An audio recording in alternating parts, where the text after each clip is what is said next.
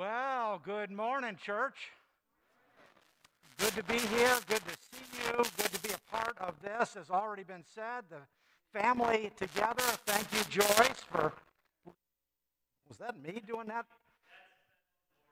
Okay. I was like, scratch, scratch. Oh, dismiss, kids.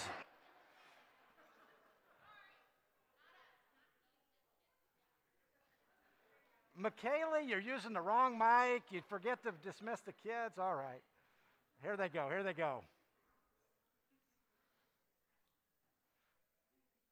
Well, that uh, here we are back together after three weeks outside.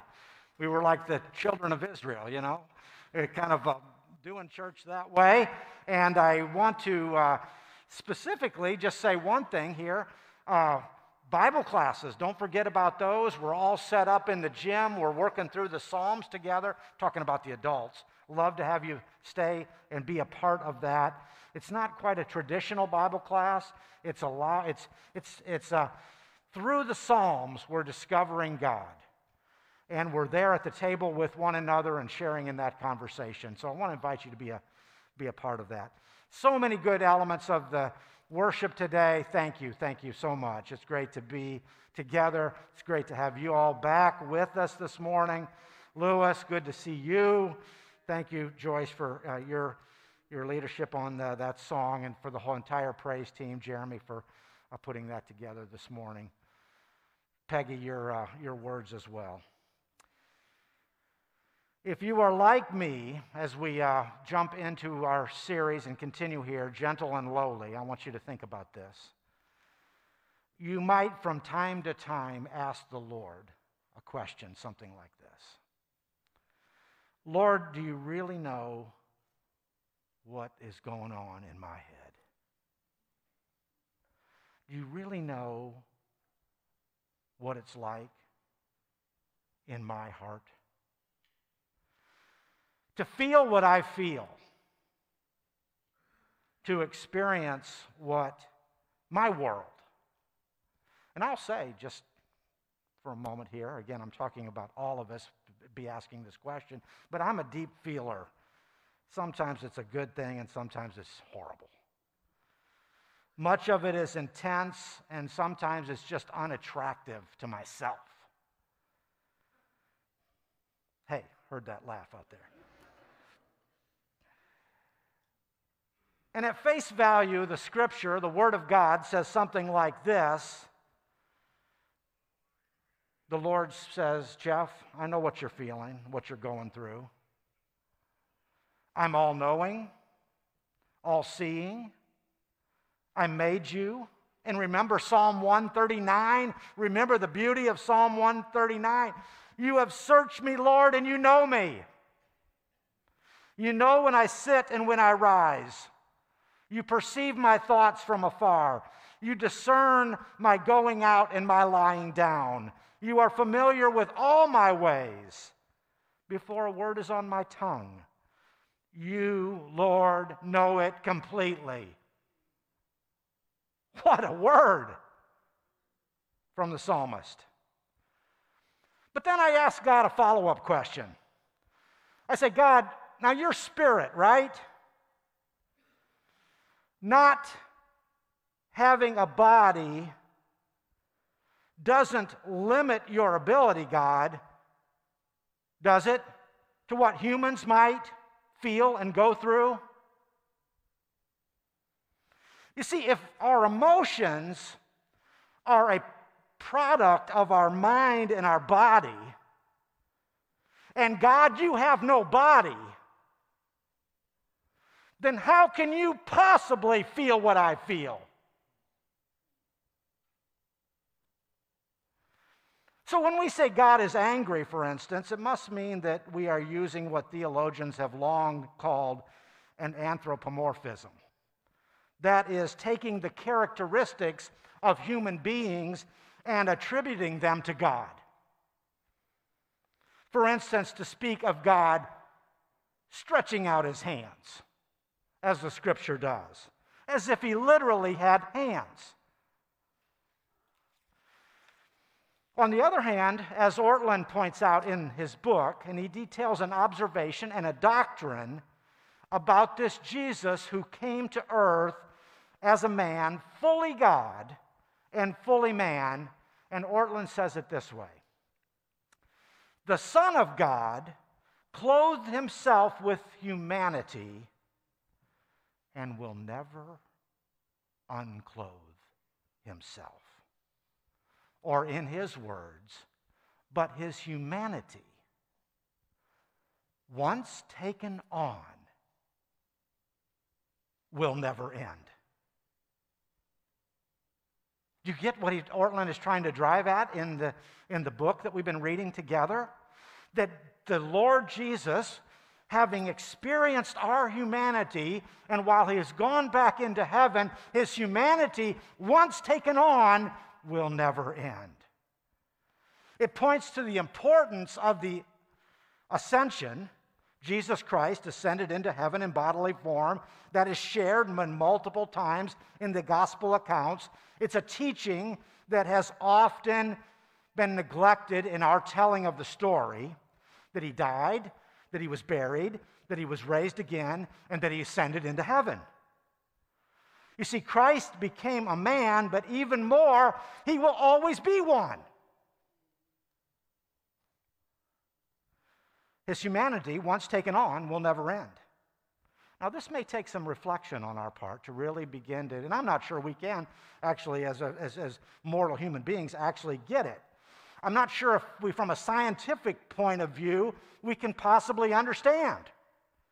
But in the Heidelberg Catechism, for instance, theologians giving this some reflection uh, years ago said it this way We have our own flesh in heaven.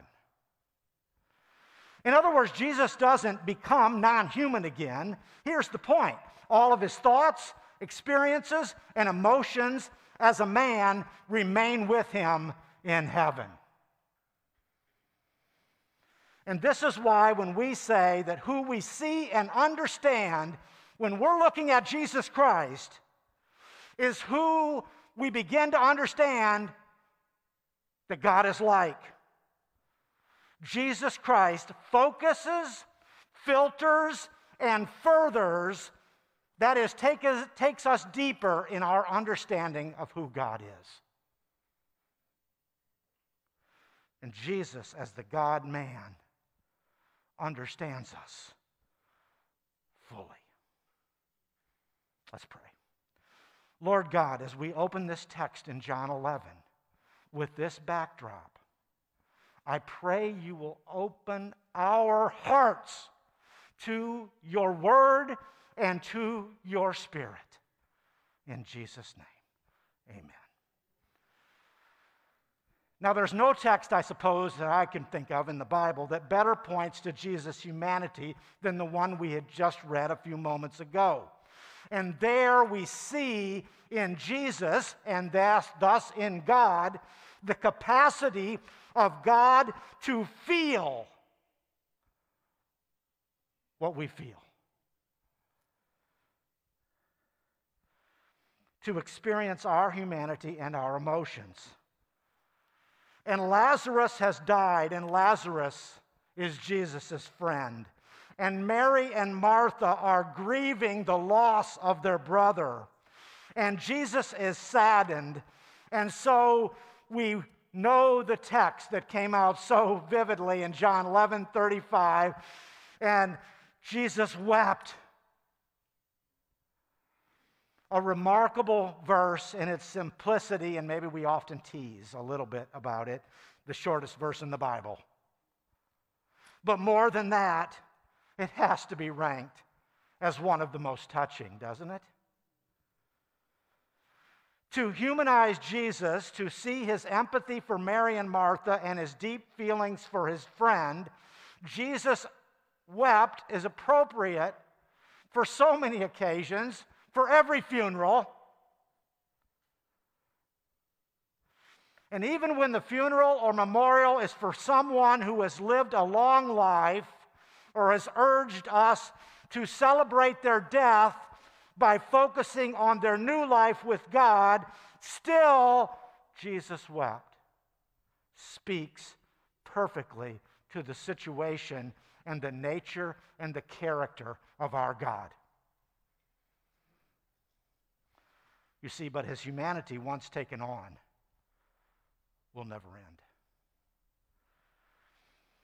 However, I want to point out something this morning, and that is on each side of John 30, 11 35 in our text, also describing Jesus, there's another word. And the word in the NIV trans- translated this way Jesus was deeply moved. And as strong as it is, that's a strong word, isn't it? Deeply moved. That actually may be way too tame a way to translate it. What do I mean? In classical Greek, the word refers to horses snorting as they prepare to take on the enemy. In the Greek Old Testament, this word is translated not as deeply moved, but as indignation. Or get this rage. Now, there are several instances in the Gospels where this deep, intense anger of Jesus is a fitting description. But I'll tell you what, the word rage gets my attention. Here's an observation from J. Scott Duvall. When sadness and grief is the primary emotion in our life, in other words, Jesus wept, and we think of this as a text about sadness and grief, at least in that part. The primary emotion, our energy, and our initiative is low. Would you agree with that? When you're feeling sad, your energy and your initiative is low. Typically, there is not the emotional energy to start issuing rapid fire commands. But I want you to see the text. When we look at the flow of the passage, there is a string of commands that follow one after another because Jesus is not feeling only grief or sadness, but rage.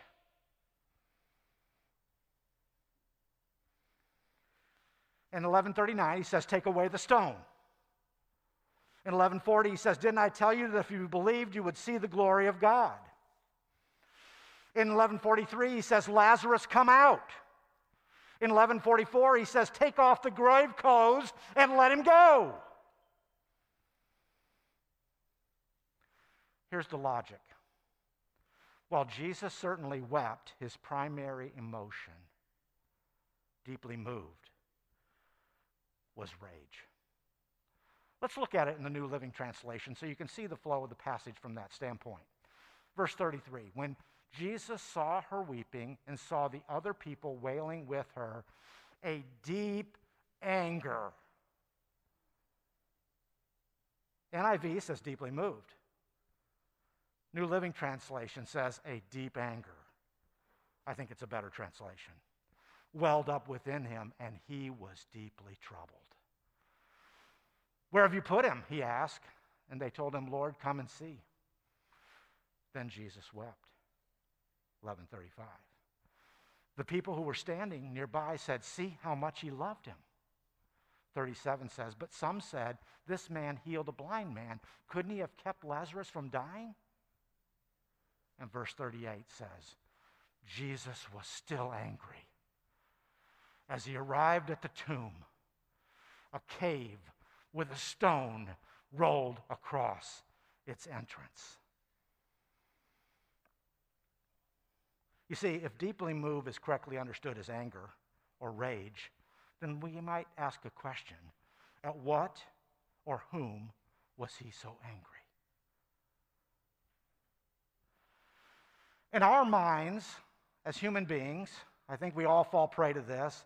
We try to identify a person or an event and we interpret Jesus' reaction within our very humanistic framework. In this way, Jesus' anger is with someone or a person or something, a circumstance. But what if Jesus, in this passage, sees a much wider world? Isn't he aware of both what is seen and unseen, the Bible tells us? The powers of light and the powers of darkness. And I believe he reacts to Lazarus' death with rage as he faces the evil of death itself. Jesus' anger is directed toward death and the cause of death. You see, the Bible describes the last enemy as death. The enemy who brazenly robs us of life and our precious loved ones of life. And while generally overwhelmed with sadness, that is, Jesus wept, something else is going on. He's righteous with anger. He's fighting mad and furious at these evil powers for hurting the people he loves. Say, well, Lazarus' death was personal. I mean, he was close to this family. Yes, and it was also cosmic. His death pointed to the very reason he came to planet Earth. Behind death is the evil one who holds the power of death the one who is described in John's gospel in the previous chapter as the one who steals, kills, and destroys. Death holds us captive to fear, according to the book of Hebrews. You see, I don't think Jesus simply saw death, as so many modern people do, as simply a natural part of life. He saw death as an enemy. And his rage is aimed at that constellation of ideas, this conglomeration around death itself sin, sickness, suffering, and what these enemies are doing to the people he loves and we love. Try it this way when injustice has the upper hand, I want to suggest that sometimes rage is the only just response. Now, Jesus' miraculous works in John's gospel are called signs. I believe they're called signs because they point beyond themselves to something greater. And Lazarus' death is the last sign in John's gospel, as it foreshadows Jesus' upcoming death. And it foreshadows this full fight between life and death a fight that will soon come to a climax. In fact, costing Jesus his life on the cross. So, how amazing it is that we know the rest of the story. And I almost think this is a bit troubling for us at this point that we cannot quite appreciate Jesus' rage for the simple reason that we know the rest of the story we can't enter quite into the emotional intensity of seeing death's action destroy because we know there's a victory over death through the cross and the resurrection. We know that Lazarus was not the only one to rise, but Jesus too. That he emerged as the victor over sin and death, and he removes our sin and the sting of death you see, death is the last enemy, but the resurrection of Jesus is proof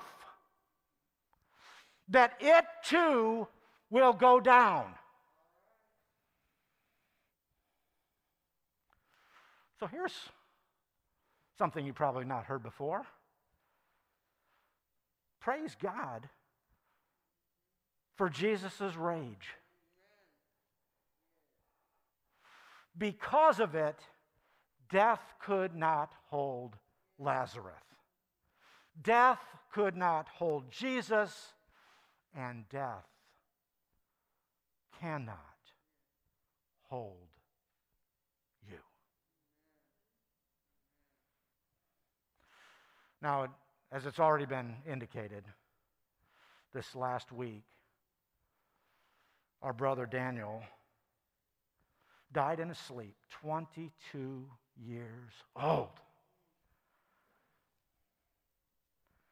And how does a mother, how do his siblings deal with this?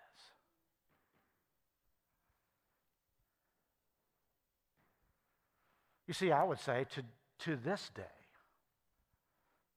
death is not a natural part of life. It is the last enemy. And like Jesus, we weep.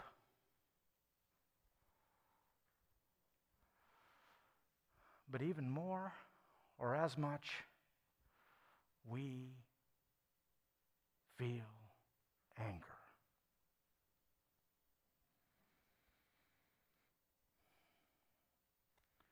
And yet we can be sure, we can be certain that Jesus fully knows.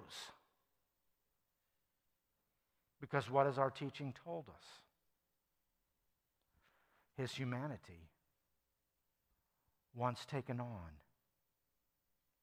will never end. He knows, he feels, he weeps, and with deep emotion, he promises, he pledges, he gives us proof that death will not have the last word. You see, his resurrection from the dead is a first fruit that we too will be resurrected. Let's give him praise, church. Amen.